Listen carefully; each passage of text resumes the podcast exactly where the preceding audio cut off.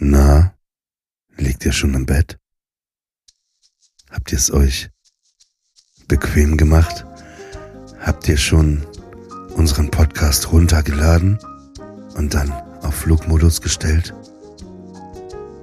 Im Hintergrund ist es eure Waschmaschine. Es hat was so Beruhigendes oder so eine Waschmaschine. Also, atmet nochmal tief ein und aus. Es geht los. Du bist müde, kannst nicht schlafen. Wir bringen dich ins Bett. Aus der Ferne hörst du Hafen. Gar nicht so weit weg. Du bist müde, kannst nicht schlafen.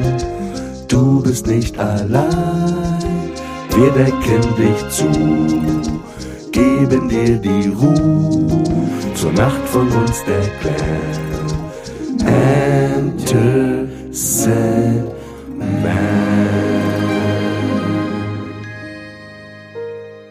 Willkommen zu einer neuen Ausgabe von eurem Podcast zur Nacht Enter Sandman. Wir wollen euer Kassettenrekorder an eurem Ohr sein, mit euch nochmal den Tag einordnen. Und wenn ich sage wir, dann meine ich mich und meine Crew und heute zum ersten Mal dabei eine, ja, ich kann sagen, mittlerweile sehr gute Freundin. Sie ist Redaktionsleiterin, Podcasterin und Schriftstellerin. Hier ist für euch die wunderbare Anna Dushime. Hallo Olli. ich bin fast eingeschlafen, als du das gerade eingesprochen hast, aber das ist was Gutes, oder? Ja klar. Ich liebe es. Ich wollte dich fragen, weil ich habe dich das noch nie gefragt. Wir kennen uns jetzt schon so lange. Ähm, du bist ja in Ruanda geboren und Ja. äh, wie viele Jahre hast du da gelebt? Bis zu deinem wievielten Jahr? Bis ich zehn war, glaube ich. Ja, zehn. Also man hat ja so so Bilder im Kopf. Also ich, ich stelle mir vor, es ist nicht so wie wie bei wie bei uns hier. Kannst du beschreiben, wie es da damals war? Oder erinnerst du dich gar nicht mehr? Doch, ich erinnere mich. Ähm, wir haben in einem Haus in dem Stadtteil Kachiro gewohnt. Oder Kachiro, so spricht man das aus. Und ähm, ich hatte einen Hund, der uns damals zugelaufen ist. Einen Tissy richtigen. Hund? Ja, einen richtigen Wie Hund. hieß der? Tissy. Und Tissy hat immer bei uns vor dem Haus, also im Vorgarten, auf den Gartenmöbeln gechillt, bis meine Mutter von der Arbeit gekommen ist. Und äh, sie fand, dass Hunde sich nicht auf die Möbel setzen sollen, auf die sich sonst Menschen setzen.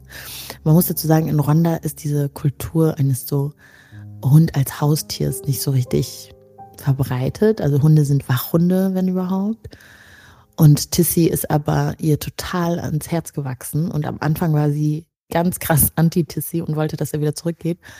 Und dann irgendwann habe ich sie mal dabei erwischt, wie sie ihn gefüttert hat. Und ich meinte so, äh, excuse me? Ähm, nee, so rede ich nicht mit meiner Mutter, aber ich habe mich auf jeden Fall gewundert. Ja, also normalerweise sah es bei uns so aus, dass Tissy dann auf den äh, Möbeln vor dem Haus saß. Ich war drin, habe wahrscheinlich Whitney Houston gehört oder Tony Braxton, Hausaufgaben gemacht. Ich war ein sehr, sehr gutes Kind, immer Hausaufgaben gemacht. Und äh, mich gefreut, wenn ich dann damit fertig war und dann zu unseren Nachbarn rüber konnte, um äh, mit ihnen Fernsehen zu gucken. Hattet ihr keinen Fernseher? Nee, wir hatten keinen Fernseher tatsächlich. Meine Mutter hat, also wir hatten irgendwie keinen. Und dann hat ein Onkel von uns uns mal einen geschenkt und dann hat meine Mutter den auch relativ schnell irgendwie wieder zurückgegeben, weil sie das, glaube ich, nicht mochte. Ähm, es war vielleicht keine so schlechte Idee, weil ich sofort addict war einfach. Ich hätte da, also damals war es in Ruanda so, dass es nicht den ganzen Tag über, also es gab wirklich so wie in Deutschland ganz früher irgendwie so ein Sender und der Sender fing einfach ab 19 Uhr oder so an. Also vorher gab es einfach nichts zu schauen. Und deshalb habe ich mich gefreut, als ich dann nach Deutschland gezogen bin und es lief einfach die ganze Zeit auf allen Sendern irgendwas. Was war damals, äh, wenn du ins äh, Bett gegangen bist abends, erinnerst du dich noch als Kind dran, was dein Schlafritual war, wer dich ins Bett gebracht hat oder vielleicht bist du alleine ins Bett gegangen? Also ich kann mich krass dran erinnern, ich habe als Kind, ich war ein, äh, so ein Schisser einfach, bin, bin ich bis heute. Ich konnte ganz schlecht ähm, im Dunkeln alleine einschlafen. Ich habe auch nie alleine in meinem Zimmer geschlafen. Ähm, obwohl ich theoretisch ein Zimmer hatte. Ich habe immer bei meiner Mutter im Bett geschlafen, bis ich sehr, sehr alt war. Und deshalb gab es in dem Sinne auch niemand, der mich ins Bett gebracht hat. Also mm, ich bin, glaube ich, immer mit meinen Schwestern einfach in das Bett von meiner Mutter gekrabbelt und irgendwann kamen sie dann dazu. Das ist jedenfalls meine Erinnerung. Dann habt ihr wie so, so kleine, wie Hunde in so einem Korb, so Welpen euch alle aneinander gekuschelt und habt Whitney Houston, Didn't We Almost Have It All gehört und seid eingeschlafen. Ich verbitte mir diese, diesen Vergleich mit Hunden. Wir sind Menschen. Ja, natürlich. Aber du weißt doch, was ich meine. Ich meine, ich wollte euch nicht mit Hunden vergleichen, sondern einfach dieses, dieses Aneinanderkuscheln, das machen Hunde doch oder so, so Tiere, auch Füchse. Aber da müssen halt alle auch äh, so den gleichen Level an Kuscheligkeit mitbringen. Ja. Und das ist bei uns nicht so. Ich bin eine ganz krasse Kuschlerin und ich würde sagen, meine jüngste Schwester auch. Äh, meine mittlere Schwester gar nicht. Und meine Mutter ist so mal so, mal so. Deshalb war es immer ganz schwierig und äh, ich habe dann immer am liebsten mit meiner jüngsten Schwester gekuschelt. Äh, Amanda. Richtig. Ja. Stimmt, du kennst sie ja auch. Ich kenne sie nicht, aber du hast manchmal von ihr gesprochen und ich liebe den Namen Amanda. Also ich würde, glaube ich, meine Tochter auch Amanda nennen. Ich habe ja mal, wo wir wieder beim Thema sind, einen Hund äh, aus Rumänien gerettet und den habe ich Amanda genannt.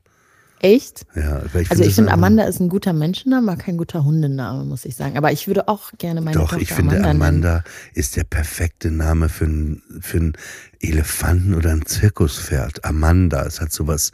Oder es gab mal beim Zirkus Rancalli so ein Plakat, wo so ein Kamel äh, in so einem goldenen Bilderrahmen war und darunter stand so Amanda. Das fand ich auch. Ich glaube, der Name Amanda ist einfach sehr, sehr schön und deshalb passt er zu vielen Geschöpfen dieser Welt. Aber ich finde, es ist ein besserer Menschenname als ein Tiername. Davon lasse ich mich nicht abbringen.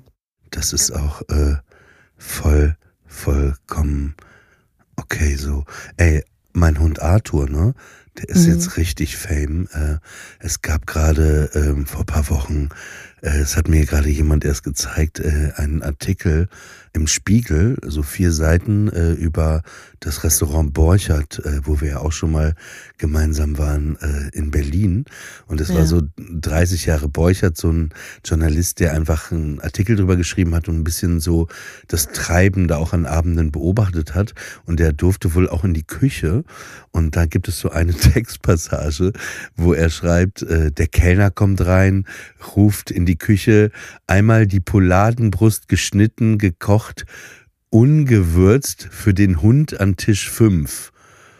Oh mein Gott, das ist Arthur, ne? Und da wusste ich, es ist Arthur. Ich weiß noch, als ich das erste Mal mit dir äh, im Borchardt war und du dann für Arthur diese Polade bestellt hast, da war ich so baff, Alter. Ich dachte, der Hund ist auf jeden Fall besser als ich. Aber ungewürzt. Das war ein besonderer Abend, ne? Da haben wir uns da kennengelernt an dem Abend. Wir haben uns ja nicht im Borchardt kennengelernt. Wir haben uns vorher kennengelernt und sind aber da essen gegangen. Naja, der Abend, also das kann man ja kurz äh, teilen mit den Zuhörern. Und zwar ähm, war es so, dass du mir empfohlen wurdest von Samira, die ja hier auch in unserer Crew ist, weil ich noch Gäste für eine Talkshow gesucht habe. Und sie sagte, du musst Anna Dushime fragen, das ist die lustigste Person ever. Und dann hatten wir uns zum Telefonieren verabredet. Und dann haben wir uns irgendwie eigentlich sollte das Gespräch so 20 Minuten sein, aber irgendwie haben wir dann, glaube ich, gefühlt anderthalb Stunden telefoniert. Und ich du hast nicht nur gefühlt, wir haben wirklich ja, lange telefoniert. Genau, und dann sagtest du, du wolltest eigentlich essen, du hattest eine Pizza am Ofen und irgendwie bist du aber gar nicht zum Essen gekommen. Und dann stellten wir fest, dass wir mit dem Auto sieben Minuten voneinander entfernt sind. Und dann sagte ich, ich will noch was essen. Und dann habe ich dich gefragt, ob du nicht Lust hast, weil es so schön, so vertraut war mit dir, dass wir äh, zusammen essen gehen. Und dann ja, dann habe ich dich abgeholt und wir sind ins äh, Borchardt gegangen, wo wir ganz hinten in der Ecke an so einem Tisch saßen. Und wir saßen da gefühlt, also auch so zwei, drei Stunden bestimmt. Ne? Ja. Und, es, und das Krasse war, ich erinnere mich, dass wir beide, also es war, weil wir sehr, wir hatten uns gleich so ähm, verbunden, connected emotional. Und es gab äh, Momente in dem Gespräch, wo du mal geweint hast und wo ich auch mal geweint habe. Wir haben ja. uns sehr schnell äh, füreinander geöffnet. Das war sehr, sehr krass, ne? Aber war irgendwie gleich so ein Urvertrauen war da. Ja, das Gespräch hing mir auch noch recht lange nach, weiß ich noch, weil ich da, ähm, ich weiß nicht, ich finde so als erwachsene Person ist das immer schwer, neue Freundschaften zu knüpfen, abseits der Arbeit im klassischen Sinne. Und irgendwie, ich meine, das war ja auch so gesehen, arbeitstechnisch hat es auf jeden Fall ähm, angefangen und dann ähm, war das Gespräch aber so intim, nicht schlüpfrig, aber intim und so schön. Und das habe ich noch so lange drüber nachgedacht. Ja. Ich glaube, es war sehr vertraut, weil wir irgendwie, jeder von uns war so frei und irgendwie haben wir uns waren wir einfach so, wie wir waren, ohne dass man dem anderen so imponieren will oder so. Also man hatte mhm. das Gefühl, man konnte bei dem anderen so sein, wie man ist. Und das ist, finde ich, eher eh das Schönste, ne? Also das Beste, ja. ne? Wenn man so und und ähm, und genau, und du hast mir irgendwie die Geschichte auch von deinem Vater erzählt, die sehr traurig ist. Und ich habe glaube ich, dann irgendwann später auch über meinen Vater, Vater, und seine ja. Geschichte erzählt. Aber das tat irgendwie gut, weil ich finde auch. Leid verbindet irgendwie. Also. Ja, das war auf jeden Fall sehr besonders an dem Abend. Hattet ihr äh, in, in Ruanda früher ein Kino? Ähm, es gab sowas Kinoartiges. Also jetzt gibt es ein Kino oder gibt es mehrere Kinos, aber damals gab es in meiner Erinnerung in so in ein paar Vierteln gab es dann ja sowas wie ein so ein kleineres Gemeinschaftskino, was aber öfter in dem Wohnzimmer von jemandem war oder in einem Restaurant oder so. Und dann wurden dann ähm, ältere Filme gezeigt, aber jetzt nicht so Casablanca alt, sondern eher so Terminator 1 und 2 alt. und ähm, oder Fußballspiele, solche Sachen. Mhm. Aber da sind wir natürlich nie hingegangen als Kinder. Wir waren dafür viel zu jung. Und es gab, glaube ich, in so einem französischen Kulturzentrum auch sowas wie ein Kino. Aber da war ich auch nie. Weißt du, weißt du noch, was der erste Film war, den du als Kind im Kino gesehen hast? Ja, Tarzan in Deutschland. The jokes write themselves. ja, ich habe wirklich, ich habe Tarzan, das war der allererste Kinofilm, den ich jemals gesehen den habe. Den Trickfilm von Disney. Von Disney. Und Wo Phil Collins singt You'll be in my heart. Ja. Ne, ne, Aber es war halt die deutsche Version oder die deutsche Synchronisation. Oh. Ich habe noch kein Deutsch gesprochen, soweit ich mich erinnere. Aber ich habe das trotzdem hm. sehr genossen. Was war dein erster Kinofilm? Ähm, ich glaube, es war E.T. Ich glaube, es Echt? war E.T. Aber es hat mir so, als Kind hatte ich eh auch, also weil du sagtest, du warst ein Schisser als Kind, ich war auch ein Schisser. Ja. Äh, aber da, da war so Momente bei IT auch, dass der gejagt wurde, ne? Also dass die die Behörden den ja gesucht haben und Elliot mhm. den die ganze Zeit. Ich hab das, das hat mir ein bisschen Angst auch gemacht, IT, muss ich ehrlich sagen. Also, so, aber ich fand's, äh, fand's gut. Ich war, war mit irgendjemandem im Kino und dann weiß ich, war einer der späteren Filme Nummer 5 lebt im Kino. Dieser Roboter, der dann plötzlich lebendig ist, super schöner Film.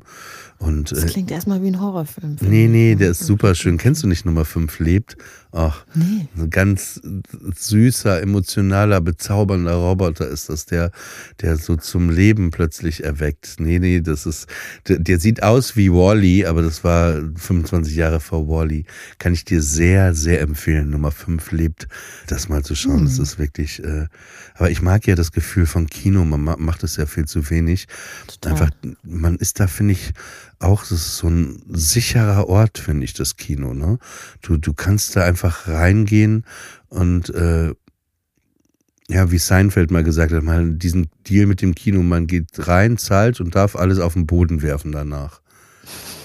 Ich muss sagen, ich hatte mal, ähm, als ich irgendwann so eine längere Kinopause eingelegt hatte und mich so total an Netflix und dieses so zu Hause schauen gewöhnt hatte und da gehen ja so bestimmte Riten mit einher. Und dann war ich dann danach, nach einer sehr, sehr langen Pause, irgendwann wieder im Kino und hatte den gleichen Impuls, meine Schuhe und mein BH auszuziehen, weil ich mich zu Hause geglaubt habe. So lange war ich nicht im Kino gewesen, dass ich das machen wollte. Und aber offen gestanden, es wäre wahrscheinlich nicht aufgefallen. Aber ich finde im Kino immer, ähm, ich finde es immer so toll. Man geht so rein, schaut sich den Film an und ich persönlich nehme dann immer, habe dann so eine Kinopersönlichkeit am Ende des Films. Ich laufe dann immer total gerne. Ich bin früher immer in die Hackischen Höfe gegangen. Laufe dann immer total gerne nach Hause, den Weg, im Dunkeln, in der Nacht. Und je nachdem, was ich da gerade gesehen habe, bin ich dann für diesen kurzen Moment, bis ich wieder zu Hause bin, so bin, tue ich so, als wäre ich der Hauptdarsteller in dem Film oder die Hauptdarstellerin.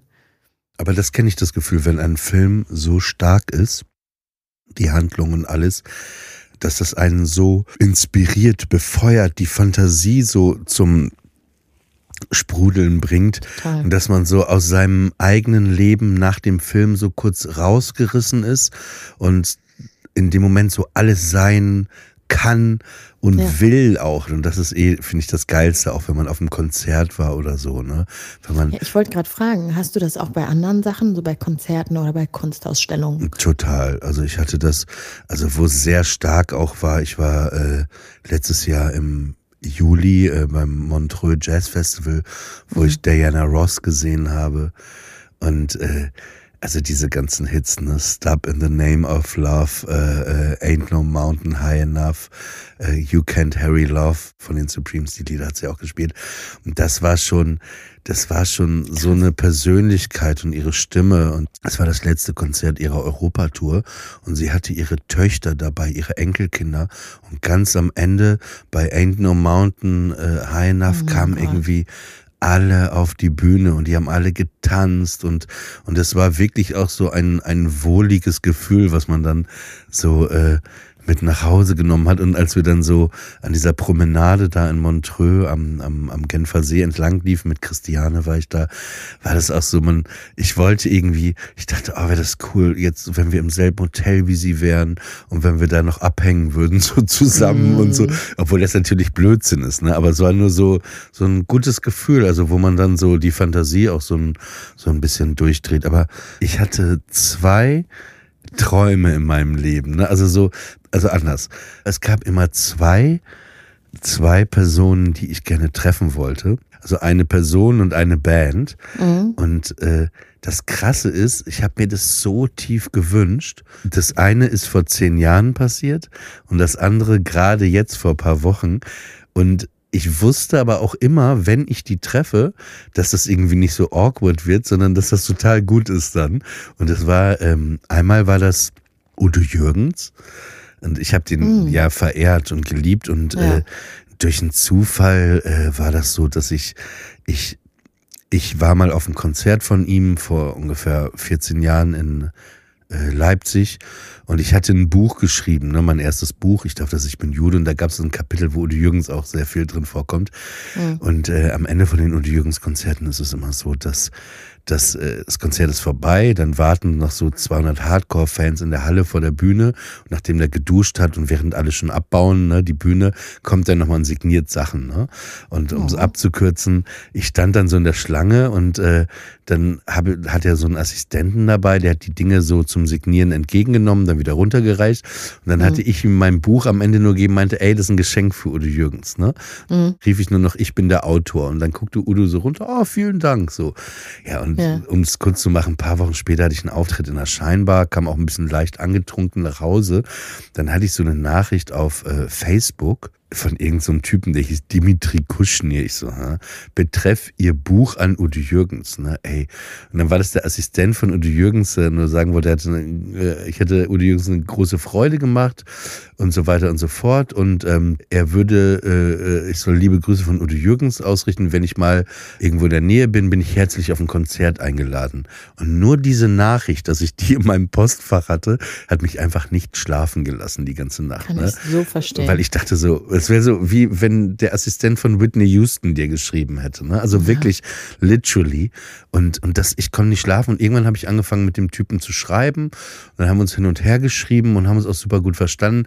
Äh, um es kurz zu machen, ich war dann eingeladen nach Fulda zum Konzert. Ne? Ich hatte da so einen leichten Burnout mal ein paar Monate. Bin ich nach Fulda mit dem Zug und mhm. dann hatte ich mit diesem Dimitri Kuschny geschrieben und ich dachte, an alles, aber nicht, dass ich Udo treffe, sondern dass ich nur aufs Konzert gehe. Ne? Und dann ja. hatte ich ihm nur geschrieben, so, ja, danke äh, für das Kartenhinterlegen.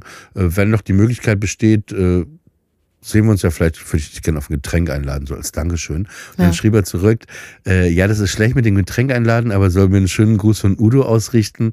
Ähm, der würde mich gerne zum Essen einladen nach dem Konzert. Ey, mir ist mein Handy runtergefallen vor Schreck im Zug. Ich bin dann erstmal ins Bordbistro. Ich war schon auf dem Weg nach Fulda, hab mir irgendwie zwei Flaschen Wein reingezogen, so kleine, um erstmal echt wieder zurechtzukommen. Naja, und am Ende war es so, nach der Show kam Dimitri zu meinem Platz, haben uns auch so Hallo gesagt, super netter Typ und äh, dann äh, bin ich in die Katakomben und dann wartete ich vor Udo Jürgens Garderobe und dann kam er irgendwann frisch geduscht raus, umarmte mich auch so ganz süß und sagte, ja, tolles Buch und bla und dann waren wir essen. Und danach habe ich ihn auch immer wieder getroffen. Also und wir haben einmal auch, auch, auch telefoniert und, und das war für Mein mich, äh, für mich war das alles. Genau. Das ist Das kann ich so verstehen. Darf ich dich fragen, was hast du ähm, in dein Buch reingeschrieben, das du ihm gegeben hast? Ich habe nur geschrieben, äh, Dank, thank you for the music, also so äh, alles Liebe Oliver Polak. Ja. Und nur kurz, ich werde nicht die ganze Geschichte erzählen. Die andere Geschichte ist, ähm, ich war in Los Angeles und ich habe Gene Simmons und Paul Stanley von Kiss getroffen und äh, hatte so lange Interviews mit denen und am Ende durfte ich bei der zweistündigen Generalprobe vor deren Live-Tour zwei, ich durfte die gesamten zwei Stunden drei Meter vor denen in einem Sessel sitzen. Die haben einfach mal zwei Stunden ihr Set durchgespielt. Und als die anfingen mit Detroit Rock City, habe ich geweint. Ich habe einfach, Ja? ich konnte, ja Oh. klar, ich habe total, weil ich war so, das war so, ich finde die eh so toll und da sitzen zu dürfen, da waren noch drei Techniker im Raum in so einer Garage, wo die geprobt haben, Kiss halt, ne, nicht irgendeine Mhm. Band von nebenan, sondern einfach fucking Kiss. Und dann war das noch so, äh, da gibt's eine Zeile in Detroit Rock City, wo Paul Stanley singt, 12 o'clock, you gotta rock. Und dann hat er gesungen, 12 o'clock, Oliver, you gotta rock. Und ich, mein Herz war so, oh Gott. Ich war so, ich war selten seit langer Zeit nicht mehr so in so einem Moment, ne? Das war für mich Mhm. alles, jede Note, jeder Ton. Es war einfach, äh, wenn, wenn du dir aussuchen dürftest, auch im Proberaum bei jemandem zu sein, wer, wer, wer, Beyoncé. Brauchst gar nicht zu Ende reden. Beyoncé. Auf jeden Fall. Ich, ja? es ist immer Beyoncé. Nee, wirklich. Also auch einfach, weil ich, äh, also ich liebe ihre Musik, ähm, aber auch handwerklich. Ich wäre so gerne dabei zu sehen, wie sie die Leute irgendwie anleitet, wie sie Feedback gibt, wie sie Feedback annimmt. Auf jeden Fall. Finde sie ganz groß. Hast du sowas wie eine Bucketlist eigentlich? Oder so eine, muss ja keine ausgeschriebene Liste sein, aber so in deinem Kopf, so Dinge, die du unbedingt erreichen willst oder mh, also die, ja, die du einfach in deinem Leben gemacht haben willst? Also das war, war auf jeden Ja. Fall, also da geht nichts mehr, ne? Also, naja, ich, ich habe ich hab schon Wünsche im Sinne von so Lebens, Lebensentwürfe, ne? Also manchmal ist das Leben, wie ich es gerade führe oder wie ich mich manchmal dabei nicht fühle, so unbedingt das Leben, wie ich es hundertprozentig führen möchte. Und ich möchte schon eine krasse Veränderung in meinem Leben. Und, Mhm. und ich glaube, was auf dieser Liste auf jeden Fall draufsteht, ist, dass ich gerne wirklich irgendwann eine Zeit lang in New York leben würde und auch gerne in Paris. Das sind so zwei, zwei Städte, äh, die mich sehr äh, anziehen, ja. Und auch Kulturen. Mhm, kann ich verstehen. Bei dir? Ich weiß es nicht. Ich habe auch gerade, nachdem ich dich das gefragt habe, habe ich die ganze Zeit Angst gehabt, dass du die Frage zurückstellst, weil irgendwie, ich weiß nicht, ob es was Gutes oder was Schlechtes ist, aber ich habe irgendwie gerade keine Träume. Also man könnte es ja so sehen, vielleicht habe ich viel von dem erreicht, was ich mir vorgenommen hatte. Aber ich glaube, das ist es nicht. Ich glaube, manchmal gibt es einfach so eine Phase im Leben, wo man sich noch gerade so ein bisschen kalibrieren muss und wo man das, was man erreicht hat, verarbeitet, aber noch keine neuen Ziele oder Träume sich gesetzt hat. If that makes sense. Ich glaube, da bin ich gerade. Ich glaube, bei dir hat es damit zu tun, das kann man ja sagen, du bist ja vor ungefähr einem halben Jahr Mutter geworden. Und ich Ja. glaube einfach, dass das, also korrigier mich, ne, wenn ich hier deine Gefühle kurz äh, zum Besten gebe. äh, ich glaube, dass das etwas so Starkes, unbeschreiblich Schönes, groß es ist, dein Sohn, der einfach da ist, dass das einfach im positiven Sinne so viel Raum, so viel Platz einnimmt und so viel Liebe und Schönheit gibt, dass alles andere vielleicht gerade für den Moment erstmal so ein bisschen sekundär ist. Ja, ich weiß nicht. Ich frage mich halt, ich habe so versucht, ich habe heute so einen Post gelesen von, ähm, von einer Frau, die mehrere Fehlgeburten hatte und jetzt endlich schwanger ist.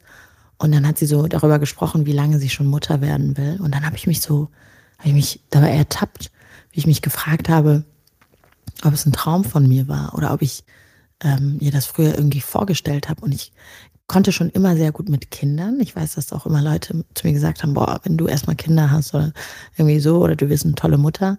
Und ich fand das immer, fand das immer ein schönes Kompliment. Habe auch irgendwie gedacht, diffus, dass ich mal Kinder haben werde, weil ich nicht wusste, dass es, äh, dass man auch sagen kann, ich möchte keine Kinder. Und dann hatte ich eine Phase, wo ich gesagt habe, dass ich keine Kinder möchte. Ich weiß aber nicht genau, aus welchem Bauchgefühl heraus ich das so gemacht habe oder was das, also diesen, dieses Statement so begründet hat. Aber jetzt, ähm, wo mein Sohn da ist, ist es, ist es wirklich sehr schön. Also es ist viel schöner, als alle sagen, finde ich. Und auch wenn das vielleicht ein bisschen unsympathisch klingt, es ist auch entspannter, als alle sagen. Und damit will ich jetzt nicht sagen, weil ich jetzt so eine coole bin, also ich bin auch cool, aber nicht so cool, ähm, dass es mir super leicht fällt. Ich meine nur, ich habe das Gefühl, dass man so in den letzten Jahren versucht hat, so ein bisschen zu korrigieren, dass dadurch, dass äh, das früher immer so ein Mysterium war, was bedeutet es, Kinder zu haben oder so, wie sieht's wirklich aus hinter der Fassade. Und dann hat man so ein bisschen zu sehr korrigiert und hat dann schonungslos alle schlimmen Details zum Besten gegeben. Und es ist aber nicht nur das. Es ist nicht nur schlimm und schlaflose Nächte und äh, man rafft nicht, was das Kind will und man hat kein eigenes Leben mehr. Es ist auch unfassbar bereichernd. Und ich weiß, es klingt total kitschig oder abstrakt, aber es ist, es ist wirklich schön. Das ist wirklich, wirklich schön. Ähm. Ach, jetzt vermisse ich ihn. Ist das nicht krass? Aber er ist doch nebenan, oder? Ja, ist er auch. Aber es ist ja auch, weißt du, es ist so, ähm, wenn ich zum Beispiel, da ist er auch nebenan, der schläft dann im, im Schlafzimmer und ich mache irgendwie irgendwas in der Küche oder so. Oder ich dusche oder ich bin auf dem Balkon. Da bilde ich mir ständig ein, ihn zu hören. Ich bilde mir ständig ein, dass der irgendwie, dass ich ihn schreien höre oder weinen höre obwohl er die Hälfte der Zeit nicht weint. Und dann äh, laufe ich dann immer wieder schnell zurück ins Schlafzimmer und gucke und er weint nicht. Und ich frage mich, woher das kommt. Also es ist, er ist die ganze Zeit in meinem Kopf. Es ist, er ist, außer ich bin halt, weiß ich nicht, im Fitnessstudio oder so, wo ich ganz sicher weiß, dass er nicht plötzlich im Freihandelbereich da liegt und auf mich wartet.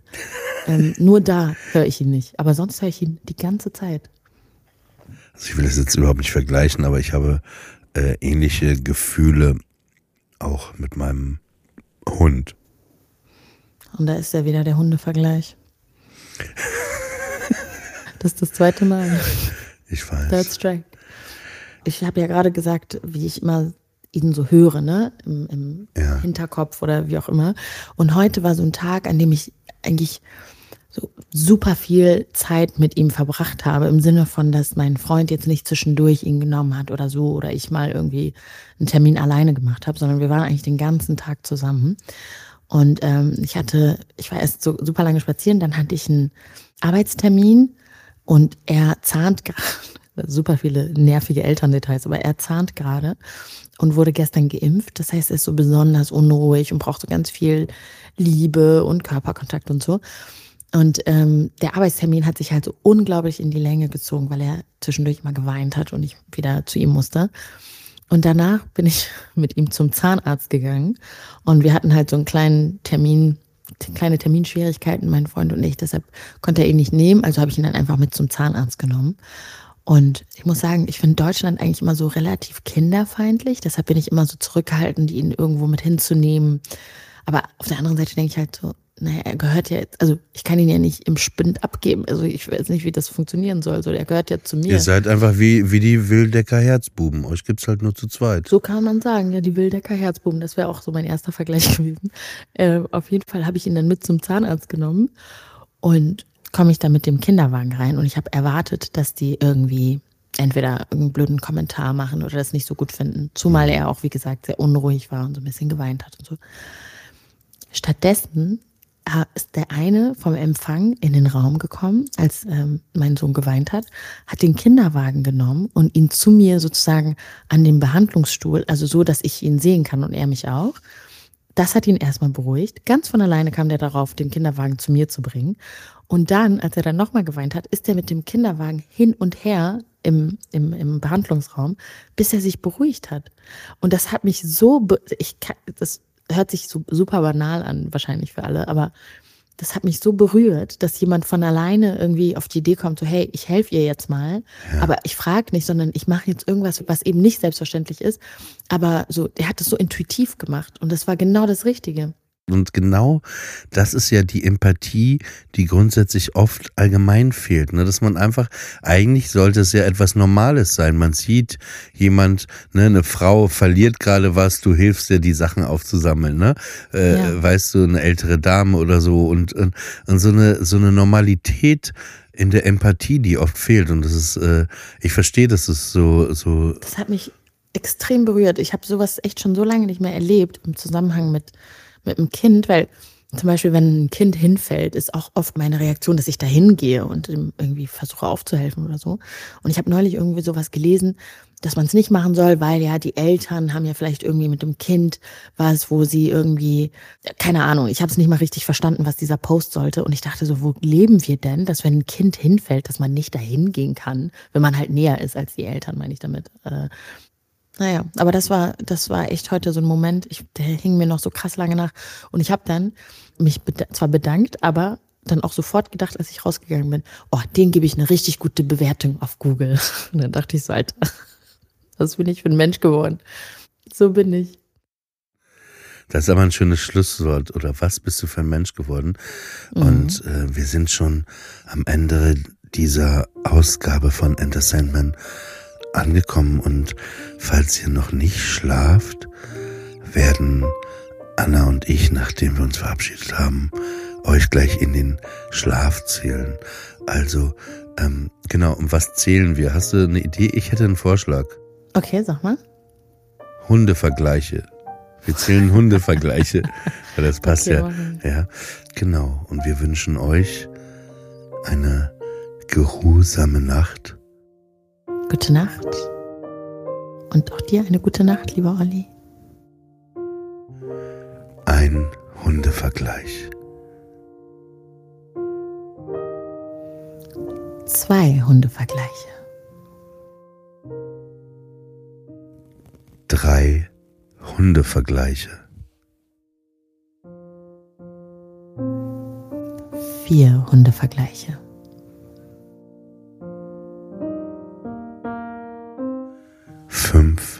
Hundevergleiche. Sechs Hundevergleiche.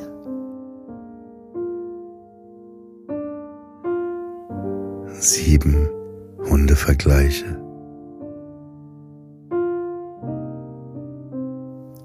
Acht Hundevergleiche.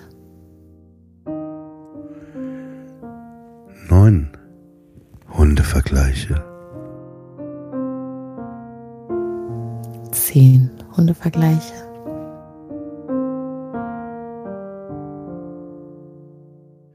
Elf Hundevergleiche.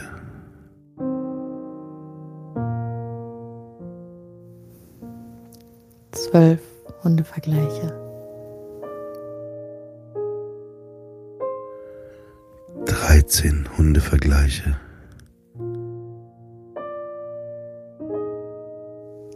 14 Hundevergleiche.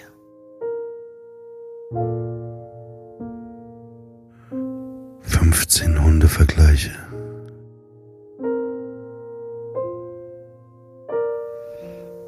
Sechzehn Hundevergleiche.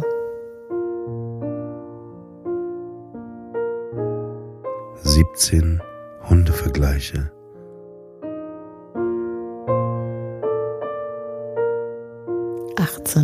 Hunde vergleiche.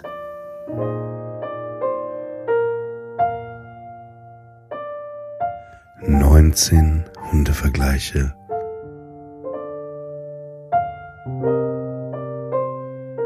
Zwanzig Hundevergleiche.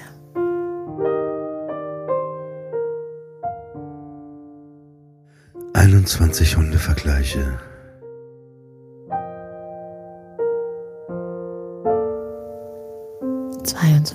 Zweiundzwanzig Hundevergleiche.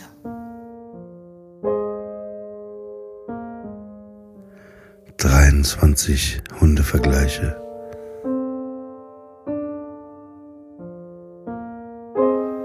24 Hundevergleiche. 25 Hundevergleiche.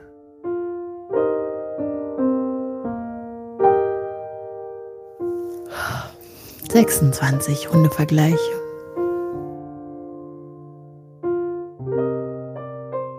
Siebenundzwanzig Hundevergleiche.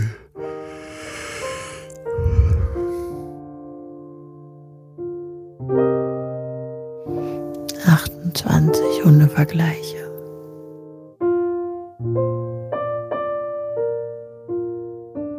Neunundzwanzig Hundevergleiche.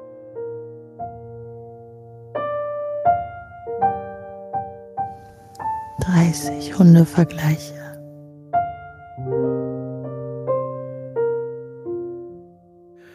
Einunddreißig Hundevergleiche.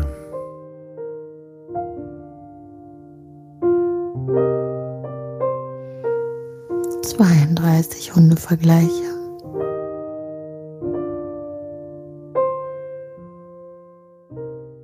Dreiunddreißig Hundevergleiche.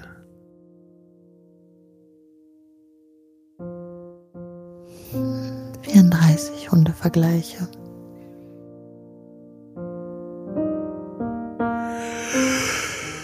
Fünfunddreißig Hundevergleiche.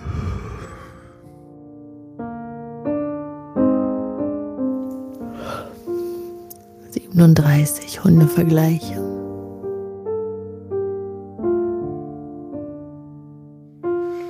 Ja, dann mache ich nochmal 36 Hundevergleiche. Oh. Dann nochmal 37 Hundevergleiche. 38 Hundevergleiche.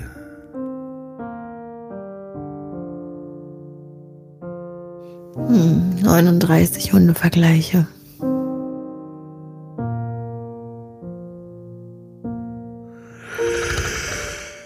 40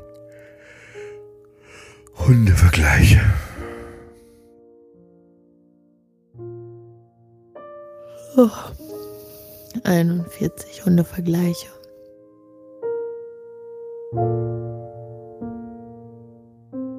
42 Hundevergleiche.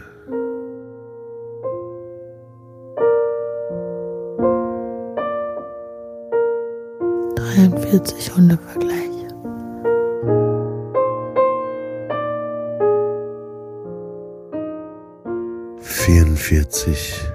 Vierundvierzig Hundevergleiche. Fünfundvierzig Hundevergleiche.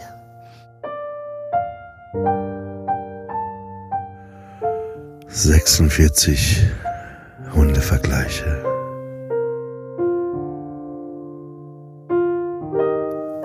Siebenundvierzig Hundevergleiche.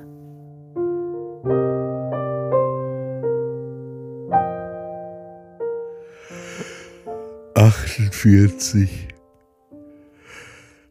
Hundevergleiche.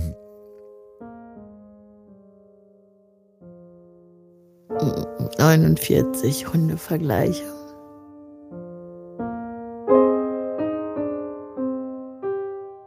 Und wenn ihr jetzt noch nicht eingeschlafen seid, dann könnt ihr noch mal ganz von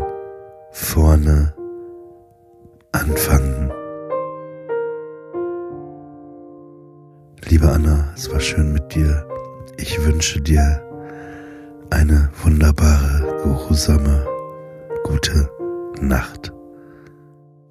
Mm, dir auch, Olli. Ich bin jetzt richtig müde. Bis zum nächsten Mal. Bis dann und euch auch gute Nacht. Schlaf gut.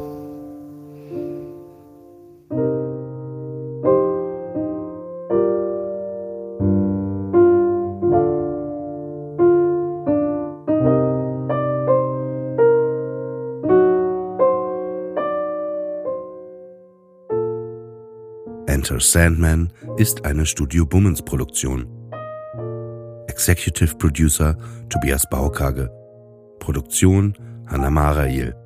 Ton und Schnitt Konstantin Lange und ein besonderer Dank geht an Aerobik für die wundervolle Musik.